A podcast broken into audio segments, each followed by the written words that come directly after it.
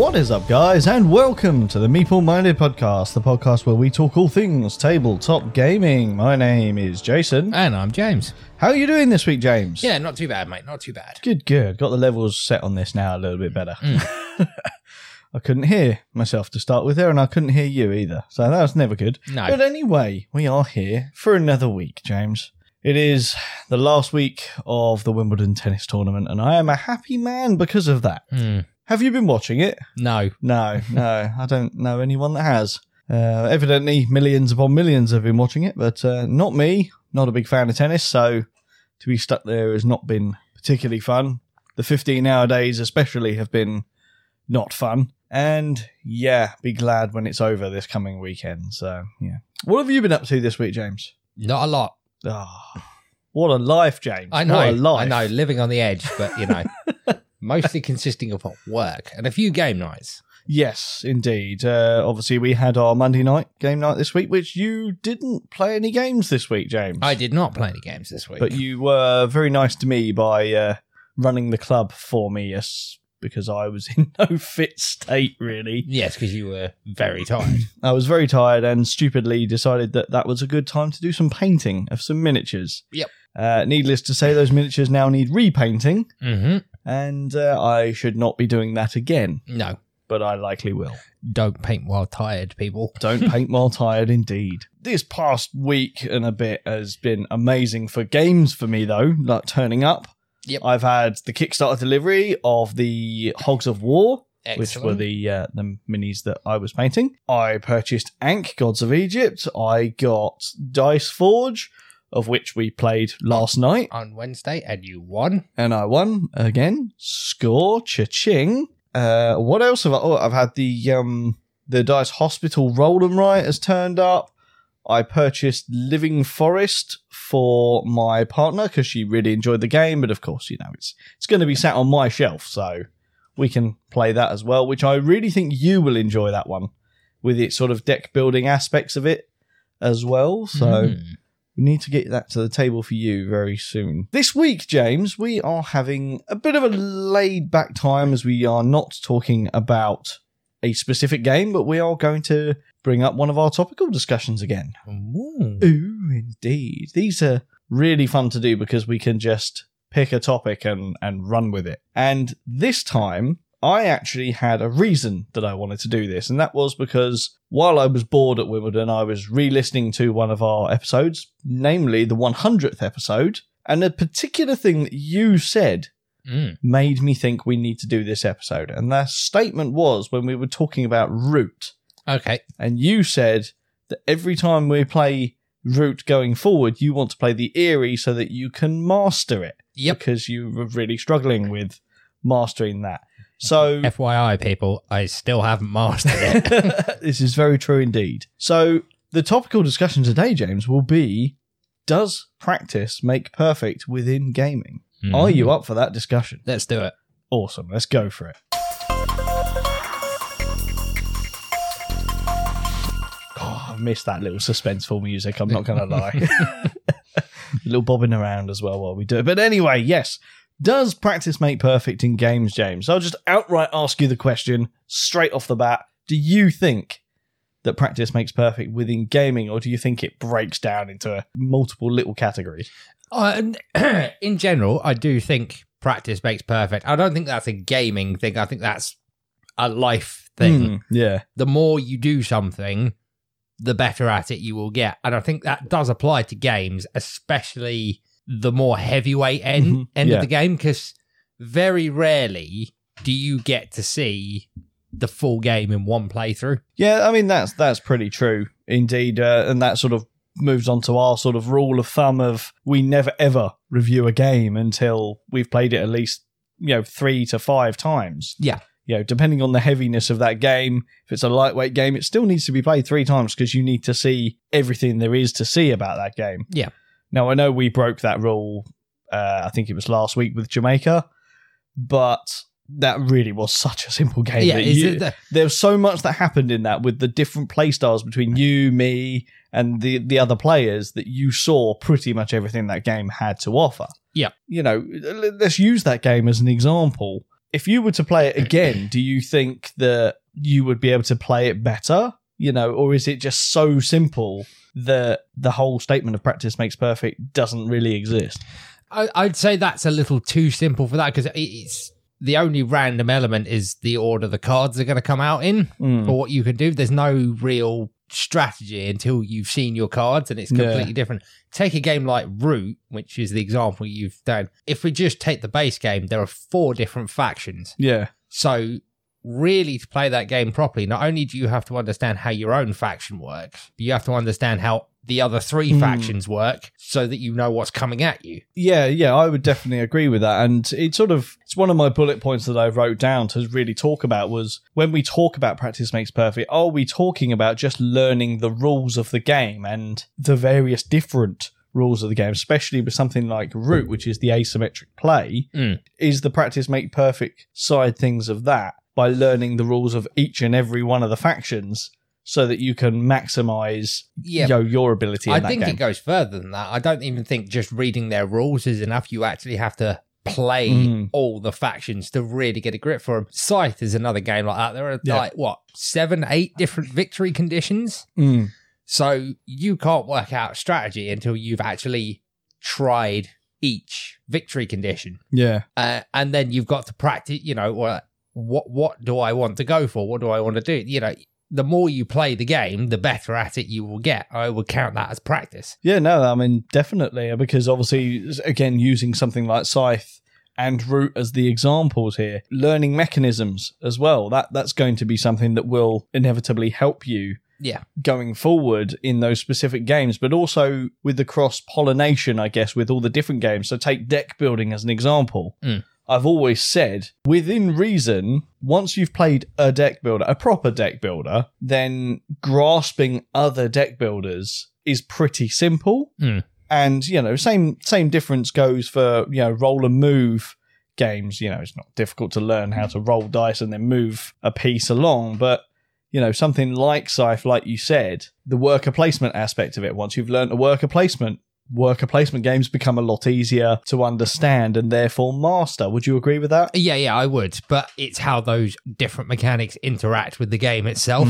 And I guess that's where the previous 2 comments of, you know, learning the individual game mechanisms and learning the rules sort of coincides with each other. And, like, you know, going back to what I said about Scythe, it's like multiple victory conditions. You know, the first time you play that game, it's like, well, there are 7 different routes to victory that I can pick. It's like, very much the first time you play that game, it's like, well, I'll pick a random one. Yeah. I don't really know what I'm doing, so I'll pick a random one. It's like, until you've actually tried to go for each one and then decide which one suits your play style. And even then, you have to practice, play the game multiple times. All right, what's the best step to actually achieve that victory? Yeah. And then the best example of practice makes perfect I can think of is when you start getting into tabletop war games. That really is a practice makes perfect. Yeah, because, I mean, anything strategy-based, I guess, is going to fall in that same category because, you know, war games inherently are strategy-based, much like the real thing. You know, it's all about strategy. I mean, yeah, okay, you can argue that war can be won by brute force and sheer numbers, but ultimately wars are fought with heavy, precise strategies. Yeah, and it's, you know, it's evident in those games where it's like when somebody plays a regular opponent, they know the army inside out, and sort of like, okay, so I've played you a couple of times. I now know your strategies. I know my strategies. I probably know how this game's going to go after the first turn. Yeah, and then it's great fun watching them play a new player, and then it all go because they're playing a different army. The person doesn't know their strategy. It's like but you're back to square one. It's like you need to practice against this person or that army. I mean, ultimately, you know, do I say that when it comes to practice makes perfect within games, do I think that someone should just play a single game just constantly until they master or until they deem that they've mastered enough of it to continue playing it in the future? Not really, because, you know, that's not what the game is about. The game is about having fun. Yeah. However, you know, do you find that you get more enjoyment out of a game once you've mastered it and you know that your percentage or your chance of actually winning is greater? I'm going to rephrase that one slightly because I am more about the funness. I think that practice makes you more competitive. Mm-hmm. It's not about winning, but no one likes to be curb stomped. No. That's my thing. It's not about winning or losing. It's the lie and how far apart they are. Yeah, I think I would actually agree with that as well, because, I mean, you know me well enough to know that it's not all about the winning for me, despite the fact that everyone seems to think that...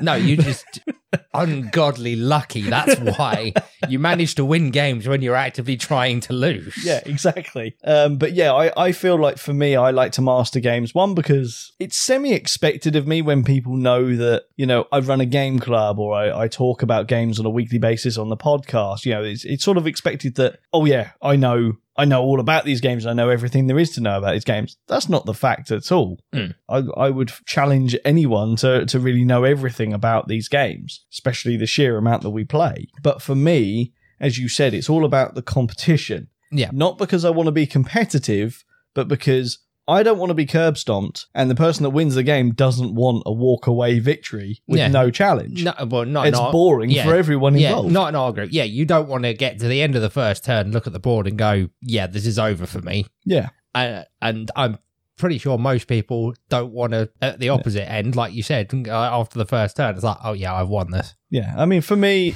a game is the best parts of a game come from the closeness of a game. There's nothing like, we'll take Jamaica as another example. It's a racing game. Do we really want someone still on the start-finish line when the other person is finishing at the end? No, there's no competition there. That's not fun. Yep. Whereas if it comes down to the fact of, I've crossed the line, you're one space behind me, and Lil Jimmy is one behind that.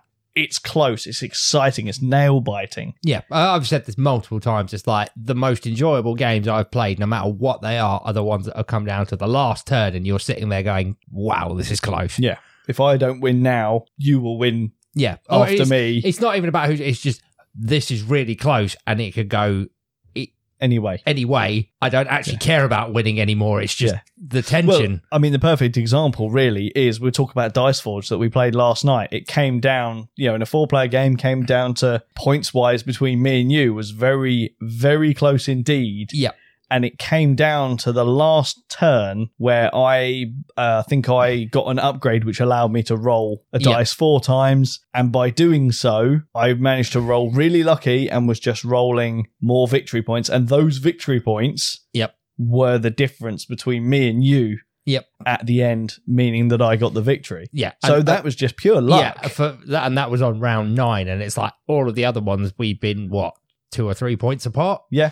I think there was a couple of rounds where I went storming ahead on points, or I got a card that was worth a decent amount of points. But yeah, in the next round, you did exactly the same. Mm. You know, and that's the good thing. But that wasn't either of our first times playing Dice Forge. Yeah, we've both played it multiple times now, and I know that when I play that game, I have a strategy because I know the game. I've learnt the game. I've learnt the rules of the game, and I've figured out what works to my play style. Yeah. Would you say that that's the kind of game that you also have that? I don't think I've played it enough to do it, but my question to you then is, you have a strategy. Mm-hmm. What happens if someone nicks a dice face that you need for that strategy?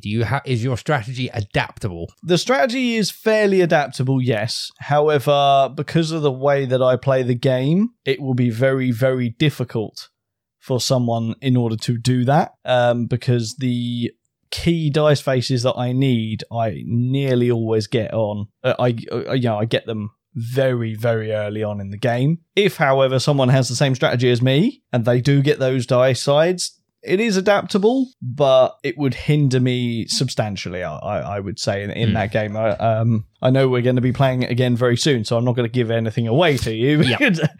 Oh no, I have made some notes, Jason, after our game on Wednesday. I have made notes. Indeed. But yeah, that all came from really learning the games, learning the rules. There's an element, obviously, in every game where the replayability comes in, because Dice Forge, for example, has different decks, different cards that you can purchase. Would that change my strategy if, say, 2 or 3 of those were completely missing? It would have to, because it then completely disrupts the strategy. Have I got a backup strategy for other options? Of course I have, but that has all come from practice and playing the game multiple times and seeing all of these eventualities. Yeah, I think an important caveat, actually, and you mentioned this earlier or in one of your statements, is don't get put off a game trying to practice. It's like, have a good rotation. Mm. Don't pick a game and focus solely on that game to keep practicing, because you will burn yourself out. You won't enjoy it as much. You'll get bored of it. Yeah. And it's like, have a good rotation so that, okay, so I've played this game, I tried this, and try another game. And while you're playing the other game, it's like you're thinking about the game you've just played. Yeah. Sort of thing. And all right, next time this plays, I'm going to try this, you know, but have a good rotation of games, because like, you know, if you keep doing the same thing over and over and over again, you'll go off it. Yeah, exactly. I would exactly agree with that. And same with rule books. There's no point in reading rule books over and over again to just absorb the information. Mm. There's multiple avenues of learning games. And something else I wanted to bring up, in fact, was when we say that practice makes perfect, for me, it's not all about playing the game or reading the rule book, but also practice can come in the form of watching videos on YouTube, for example, you know, be it strategy videos or even how to play videos or video breakdowns of the game mechanics, because you're still learning something about the game. Is that something that you've done in the past, like with like Nemesis or something? Yeah, I've looked at a couple of like game videos, not just for Nemesis, but other games that have been on the list. Because someone might have come up with a strategy, and you go, "That's I haven't thought of that. I might try that next time." My most watched thing for things like that are tabletop war games, because there are so many options and different ways that you can take your army. You might read a rule book or an army list and go, I'm not sure I'd ever take that weapon. So you don't take it. And then you watch a video where someone has taken it and gone, actually, if you take this and do this, it actually works really well. And you go, I never would have worked that out, because I'm looking at this weapon stats and going, probably not going to take that. Yeah, definitely. And again, with regards to war games, you know, I refer back to Marvel Crisis Protocol. For me, was the sheer volume of single characters that obviously you build your team around. It's only ever 4 to 6, maybe 7 models at most, but there's, you know, hundreds of models at this point, which means the combinations of things there is absolutely insane. And I would not be able to sit there and go, right, I know every single one of these characters, and I know each what they're all good at, and then be able to go, right, it worked well with that one will work well with this one, but then they wouldn't work together. There are some out there that if you play that game solely, that's all you play, you're probably going to know that kind of stuff. Videos are really good thing, because like, especially if the game you're playing has quite an intimidating rulebook, and a lot of war games do have quite intimidating rulebooks. Oh yeah, indeed, yeah. So videos like that are really good for finding combinations of units that work well together, rather than having to sit there with a massively thick book going, well, this unit's got this stats. Okay, so I'm going to go through every one. Like, what was going to synergize well with this unit? Yeah, someone's made a video. Yeah, exactly. And like I said, I think providing you are bringing in your knowledge from all these different forms, you are going to become more well-versed in those games. Yeah. It's another reason why with probably the more complex games, I would say, or the harder to teach games, I do sort of, if I'm teaching games, it will be a case of I would recommend you watch this video first so that, one, you're already getting to know some of the strategies, etc., as well as learning the game. You know, it just eases my job in teaching. Yeah. And it eases your job in learning. Yeah, it might also help prolong the life of your game, because you're trying all these different strategies and combinations. Not all of them are going to work. No. So you might try a strategy in, you know, going back to something like Scythe and going, I'll try this strategy. Okay, the first part went the way I wanted it to, and then it all kind of fell apart in the middle. Yeah. So I'll keep that bit. How am I going to overcome? What did I do wrong? Go back, think about it. All right, come back and try again. You know, that kind of thing. Yeah. So it might actually help prolong the life of your game, because the better you get at it, the more you're going to want to play it. Now, would you say that this is the kind of discussion that you should be having with someone if, say, we've just played a game, you absolutely hated it, but the reason it was evidently clear the reason you hated it was because you just didn't understand what was going on? Is this where a case of where it's worth pushing someone if that is the case? I think this goes back to our rule, doesn't it? You know, rule of 3. You can't honestly say you hate a game or you love a game from one playthrough, because everyone loves a game they win. Of course, yeah. But that might have been potluck. Yeah, exactly. I mean, even two or three times can be pot luck, you know, if everyone else is having a bad game or whatever. But I would agree. And I think if someone really dislikes a game, it is a case of, look, give it another go. You might see the light at the end of the tunnel. But at the same time, practice does make perfect. You know, if it's you couldn't grasp the mechanism, we'll focus on learning that a bit more for you. Look at Arc Nova. It's a perfect example. If we went by our first game impressions, both of us would hate that game. Oh, yeah. Yeah, completely agree. And again, that game is all about practice makes perfect, I think, for me, because it, you know, we've said the words a few times now, but it rewarded replay in that game. And rewarding replay and practice makes perfect are kind of two in the same thing. Yeah. You know, there isn't much of a difference between the two. Yeah. So I do feel that within gaming and in life, like you said, practice makes perfect on a lot of things. Yeah. Does practice make perfect in games differ in any way? I'd probably say it has a little bit of a difference to it, because there are just some games that people just won't be able to master. James, you can't master the Eyrie. Maybe you will one day, but there's other factions that you need to now play and master those as well. Oh, so yes. Thank you, expansions.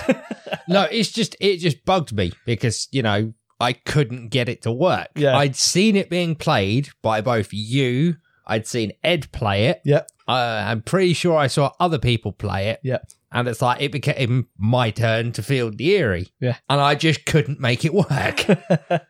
I mean, it probably doesn't help that, again, because of knowing the game mechanics, you've got the likes of me that knew exactly what to do to make it difficult for the Eyrie. You know, if I was playing the cats, immediately I'm going to pull back, because then you're going to struggle to, you know, fulfill your decree or whatever. But yeah, I think really practice does make perfect within games. Summing up exactly what it is, it's like, I know I'm probably going to play you, and you know how to make it difficult. So the onus is on me to find a strategy that's going to counter that. Yeah, exactly. It's like, yeah, you're playing the cats. I know the first thing you're going to do is pull back. So how do I deal with that? Yeah, exactly. So James, a couple of questions. First one, I think I already know the answer to, because I'm pretty sure you've said it already, but is mastering a game all about winning? No. No, it is not. Second question, and this one I think is a bit more tough for you. Have you ever had success by mastering it or learning a game so much that it's actually increased your odds of winning a game? Or have you had it so that you've actually won a game because you've learned different ways around things? Nemesis. That's a easy answer. Yeah? Yeah. Was that just, was that learning different game mechanics or learning... learning game mechanics by playing the game multiple times. Yeah. Would you say, because Nemesis kind of has this in it as well, would you say the card counting is a way of practice makes perfect? Because, you know, you are essentially learning the odds of the cards coming out, and air quotes, counting cards gives you a rough idea of who's got what your chances are, and therefore you can then change things to do that. I mean, certain, because you might be able to count cards, but when the hands refresh, you're shuffling them, so you're never going to get right. You know when they're coming up for a refresh.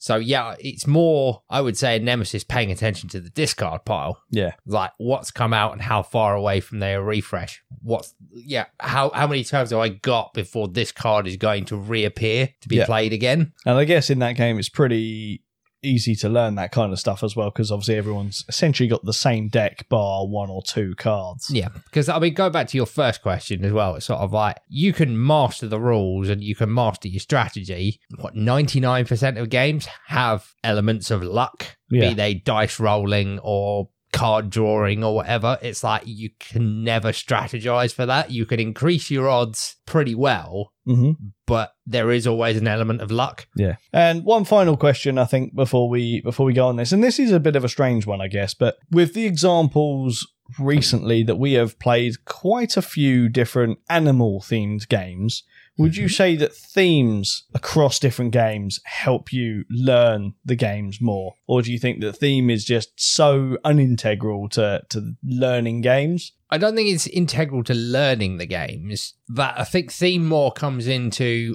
am I going to be initially interested in this game? Yeah. Theme is more about what draws you in. Yeah. Initially, it's like, oh, I like the look of that. Yeah. I mean, I did have a little discussion with someone a little while ago, and they said that theme helps them learn the game, and that by learning themes help them with other games that have that same theme. And I never quite figured out how or why. Mm. Well, it's interest. Other than the fact it's interest. Yeah. Maybe it's because they've got the interest there, they're willing to put that extra time into learning more about the game and its game mechanics, etc. Wingspan being a perfect example.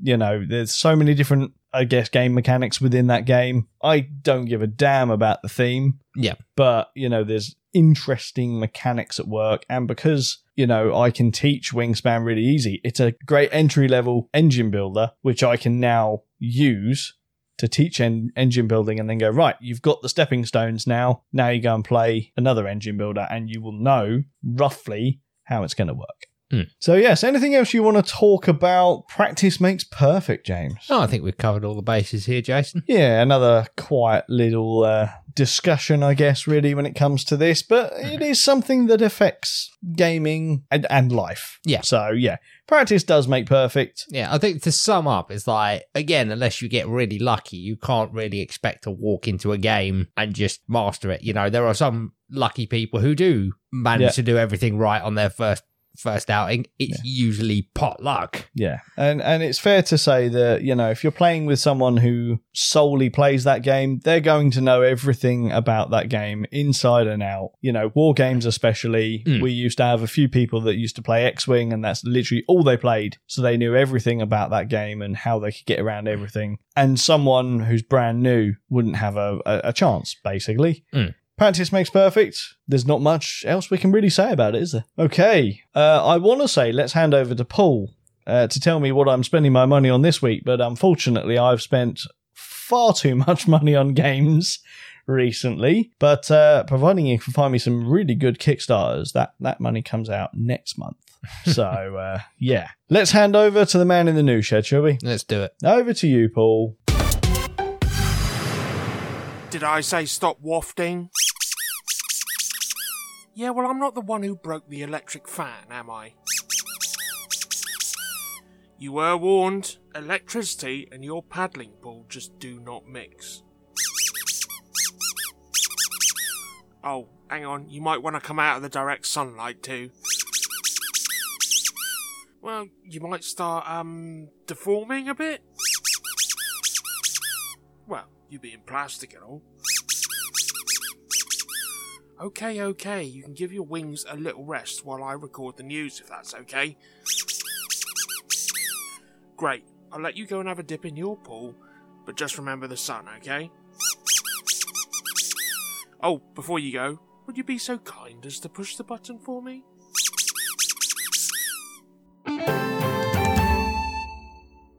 A fan-made version of Pokemon Master Trainer, the 1990s board game based on the beloved video game series, adds all new gameplay elements like leveling up and even shopping. Created by Board Game Geek user Cisco, Pokemon Master Trainer Adventure Edition is an unofficial version of the board game adaptation of the Pokemon video game series, featuring various elements from both the original version of the family board game and Pokemon Master Trainer Ultimate Edition, another fan-made edition created by Board Game Geek user Daikan. This new version also features a collection of brand new content not found in any previously released design. Aside from the Gym Leader expansion, which enables players to challenge each Gym Leader found in the original Kanto Pokemon region, and a modified game board based on Daikan's Ultimate Edition, the additional content found in Adventure Edition of Pokemon Master Trainer was designed entirely by Cisco. The major new additions featured in this edition include the ability to gamble at the game corner, which was originally introduced in the first generation of Pokemon video games. Another new addition is the opportunity to spend any coins earned throughout the game in various shops spread across the board, allowing players to get useful items to use during their adventure. Players will also be able to find items by searching across the board for any hidden locations. And on top of this, players can level up their Pokemon and improve their abilities and statistics, helping them get closer to their ultimate goal of defeating the champion of the Kanto region. Players can download the rulebook for Pokemon Master Trainer Adventure Edition alongside any files they'll need for printing, from the blog published by Cisco with a Pokemon fan outlining where they got the various elements needed to build this version of the board game, whether through purchases from online stores or via printing.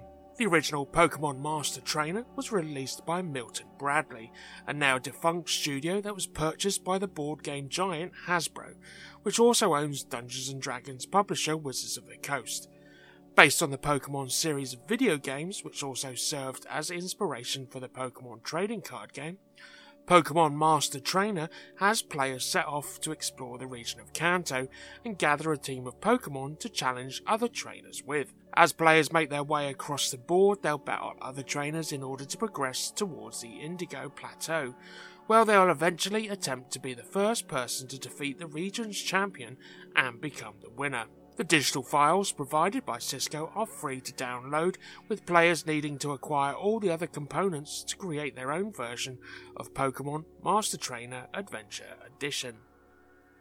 A new Disney board game is on its way to fish the money out of your pockets with a gacha-like collectible hook. For the unaware, gacha games are named after hugely popular gashapon Japanese toy vending machines, which provide capsules containing random figures and other toys in exchange for coins. The capsules are opaque and randomly drop out of the machine, resulting in a random prize for the buyer. The randomised format has since been digitised by video games in the form of loot boxes and other ways to obtain costumes, characters and content, often bought or accelerated using real-world money, leading to no shortage of controversy and concern. Popular examples include massive free-to-play game Genshin Impact, which provides random items and characters to players, and the loot boxes of colourful shooter Overwatch. On the tabletop, there's the booster packs of trading card games such as Magic the Gathering and Pokemon, which contained a randomised selection of cards across a spectrum of rarities, as well as the randomised painted miniatures of games such as HeroClix. While upcoming board game Disney Kingdomania is yet another attempt to bring the concept to the world of board games, offering 40 different Disney and Pixar characters, from Mickey Mouse to Buzz Lightyear, Cruella de Vil to Zootopia's Judy Hopps, in the form of small figurines that can be randomly obtained by buying a blind bag toy. The figures can then be used to play the co-op board game itself, which requires players to patch glitches in a virtual world inspired by retro video games. Each character has an associated special ability and unique set of stats, which can help players as they roll to progress towards victory. In keeping with the 8-bit setting of the board game, the cube-headed models also have a pixel art style. Kingdomania comes from Funko Games, the board game outlet owned by the maker of the Love 'em or Hate 'em pop vinyl figures. As well as characters from Disney and Pixar, the toys will include notable items such as Aladdin's lamp, Pluto's doghouse, and Maleficent's spinning wheel, that can apparently affect actions and events in the board game's story. As you'd likely expect from a game built around a large roster of collectible characters for players to seek after, there'll also be rarer finds in the form of glitched figures that appear with a unique blue and orange hue. A game ball containing 2 characters and 12 of the map tiles used to create Kingdomania's board will cost $9.99. A single game ball can be played as a standalone game by a solo player. Super Game Packs, meanwhile, will be the only way to get 2 of the item figures alongside 4 characters and 20 tiles, and will cost $22.99. Like the Game Ball, each will also serve as a standalone way to play the game with up to 2 people. And you can expect Disney Kingdomania releasing its first wave of figures this autumn. Spanish studio The Game Kitchen is crowdfunding a comprehensive VR platform for board games that will focus on recreating the feeling of sitting around a table, and it's already boasting several licensed titles in its library. All On Board will allow owners of both the Meta Quest 2 and Steam VR headsets to meet at a digital table and play board games from a catalogue of licensed titles and user creations. The platform will support cross-play from the get-go, and the developers said they are committed to future technologies, features and devices in All On Board as they become relevant in the VR ecosystem. One of the stated goals of the project is to eliminate as much hassle from the process of play as possible, cutting down the time between strapping into a headset and placing a worker.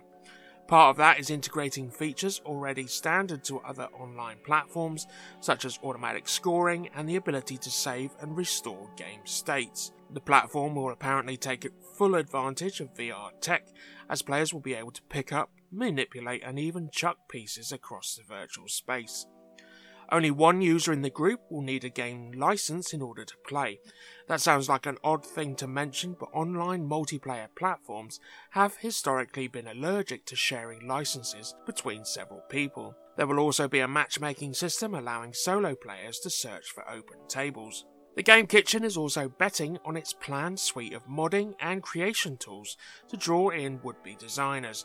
According to a press release, All On Board will take advantage of a built-in system of creating and playtesting prototype board games that doesn't require any prior coding knowledge. Screenshots and the Kickstarter campaign video show off a logic tree situation, linking conditional statements and actions together, similar to interactive fiction program Inkle. Those who just want to play and look good while doing so will have the ability to modify the digital table, its surrounding room. Those range from middle-class living rooms to fantasy dungeons and the crew quarters of a spaceship, and the weird, bodiless avatars that all VR programs seem to use. These Rayman-esque personas can change into funny hats and eyewear, hand accoutrements and the tippy top of a shirt. Players will also be able to change gestures and upload their own assets as mods. The developers have announced 7 licensed board games so far and plan to reveal another 6 or so during the length of the Kickstarter campaign. That library will reportedly expand between now and the platform's official release next year, and the Game Kitchen said the library will be regularly expanded after launch. Players will need to purchase a license to the board games from the digital library in order to play them, but no information on prices has been offered at this time. The games already announced include Black Rose Wars by Ludus Magnus, Rallyman GT by Holy Grail Games, Escape the Dark Castle by Themeborn, Sword and Sorcery by Eyrie, Infinity Defiance by Corvus Belli, and Istanbul by Pegasus Spiel. The Game Kitchen is a video game developer based in southern Spain and has previously released the popular 2D action platformer Blasphemous, as well as point-and-click horror series The Last Door. All On Board is the studio's first official foray into board games, and its staff say personal passion for both analog games and VR tech led to this marriage. Those who back the All On Board Kickstarter campaign will gain access to an early playtest period set to begin sometime towards the end of 2022, with the official release set for late 2023. And we're heading on over to crowdfunding, and all 3 of these are over on Kickstarter at the moment. First up is Snap Ship Tactics by Snap Ships. Gotta watch what I'm saying there. 1 to 4 players, 30 to 120 minutes, 14 years and over, ends on Thursday, July the 28th. Snap Ships Tactics is a revolutionary miniatures battle game you will play with modular, fully customizable ship models. In the future, humanity is under constant attack from a brutal alien hive mind known as the Complex. Facing them are the pilots of the Forge, commanders of spacecraft known as Snap Ships, fast attack craft, interceptors, armoured bombers, drop ships and support craft. Snap Ships are constructed from modular components, allowing ships to be outfitted on the fly for the specific mission at hand. Each player builds a custom miniature ship, or indeed a squadron of them, and commands them in an intense tactical combat over a series of rounds. Ships are completely modular and built from a library of hundreds of unique plastic components. Ships maneuver across a free-form battlefield as players allocate power to their ship's unique systems to move, evade and fire many different weapons. They can take advantage of battlefield hazards and terrain to gain the upper hand and seek to destroy the ships in their opponent's squadron. Snap Ships Tactics, because the best ship is the one you create. Pledge levels start at £82 or $99 for the starter box, and any daily unlocks they announce or you for £165 or $199 gets you the starter box, the Elite Ships Pack, the Scout Ships Pack, additional stands, and again all the daily unlocks. Next up is Dice Monsters Missing Mythics by Matthew Westlake. This is for 3 to 6 players, takes 30 to 40 minutes to complete, for 10 years and over, ends on Thursday, July the 28th. Long ago, mythic monsters roamed the land, bringing awe and wonder to anyone lucky enough to catch a glimpse of them. Last Thursday, they all went missing. Dice Monsters is a fast, light strategy game for 3 to 6 players that takes just a few minutes to learn and 30 to 40 minutes to play. With a fast setup, simultaneous actions and no end-of-game scoring tally, games move quickly. Each round, every player will pick a monster to try to capture, or choose to place a wager, risking dice for juicy payoffs. Choose and use your monsters wisely. Each monster comes with a special ability that could improve future rolls, provide bigger dice bonuses with greater risk, steal dice from other players, or even sabotage their dice rolls. You'll get to upgrade your dice to tilt the odds in your favour, but finding the right combination of monsters and dice upgrades is key to being the first player to capture their own mythic monster. Players consistently have a variety of meaningful and interesting decisions to make, and with meaningful, focused player interaction without information overload. With a fast setup, simultaneous player actions, and no player elimination, you can minimise time spent waiting for games to finish with a roar and a laugh, not with an accounting exercise. And one pledge level is at £30 or $35 for a copy of Dice Monsters Missing Mythics. And lastly is Taverns and Dragons by Lord Raccoon Games. It's for 1 to 5 players, takes an hour to play, 10 years and over, and ends on Thursday, August the 4th. The king is coming to the city and will feast at the tavern, offering the most tempting banquet. Send your minions into the cursed forests to gather the rarest ingredients for your recipes. Magic mushrooms, wild plants, dragon eggs. Nothing is too dangerous for the king, so sharpen your blades and get those pans heated. Taverns and Dragons combines dice placement mechanics with worker movement in a family-friendly adventure game full of heroes and dragons. At the beginning of each round, players roll their dice. Then, each player will play one dice, either to move a minion, get resources, or indeed cook a recipe. Your minions may also collect ingredients, visit locations to get bonuses, and engage in a risky but rewarding dragon hunt. Valiant heroes are waiting on the marketplace, willing to offer their skills in exchange for a few shiny coins. To win the game, you must have the highest prestige points at the end. These points are earned by cooking recipes, completing missions, engaging heroes, and hunting dragons. While the game is accessible and gameplay streamlined, choices and combos will be crucial to overcome your rival taverns. And with just one pledge level, it's at £39 or $45. That gets you a copy of Taverns and Dragons, The Sneaky Goblin, and solo expansions, Kickstarter exclusive content, and all unlocked stretch goals. And we're heading on over to events, and this coming Sunday, the 24th of July, sees me hosting July's Mid-Sussex Meeples Game Day.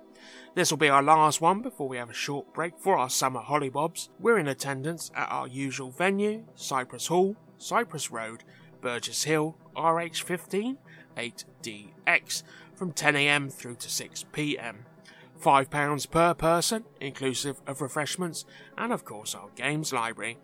Never know, we may be treated to some more icy treats yet again. We hope to see you there. Tuesdays is Worthing Board Gamers, first night of the week down at Dice Worthing from 7 p.m. until 10 p.m, just £3 cover charge. Location of the store is 24 to 26 Portland Road, Worthing, BN11 1QN. Wednesdays has Crawley Gaming Community being hosted at the Comic Shop, 42 High Street, Crawley, RH10 1BW, tending to gather from 6ish onwards until close, £3 per evening there. Thursdays has three groups running in the form of Worthing Board Gamers, down at the Ardington Hotel, Steen Gardens, Worthing, BN11 3DZ from 7 p.m, Dave's penultimate week as host of Lewis's Board Game Club and Trinity Gaming Cafe is this week. They'll be at Arminger Place, Lewis, BN7 to QA from 7pm through to 11pm. Also, Jake and Chris would like to welcome you to Dice and Drinks, 79 to 81 Church Walk, Burgess Hill, RH159BQ for their Thursday evening socials, and entry is just £5 there. Crawley Gaming Club are always here for you on Mondays. They'll be up and running from 6pm over at the Tilgate Community Centre, Shackleton Road, Crawley, RH10 5DF, and just £3 per person over there. Now, with this heat as it is now, rather than germies, keep close to socials for any last minute changes that may come into effect. Brian, I finished! Oh, Brian, I warned you about the sun. Quick, get back in your mould and straight in the fridge with you. Oh, come on, half hour tops. You're looking, decidedly lopsided. Anyway, quick. Well, maybe an hour. Quick, say goodbye. And it's a goodbye from me. Keep safe, meeples. Keep those dice rolling, the cards shuffling, and we'll be right here for you next week. Thank you very much for that, Paul, and thank you guys for joining us once again for a topical discussion. We haven't done one of these for a little while. I know.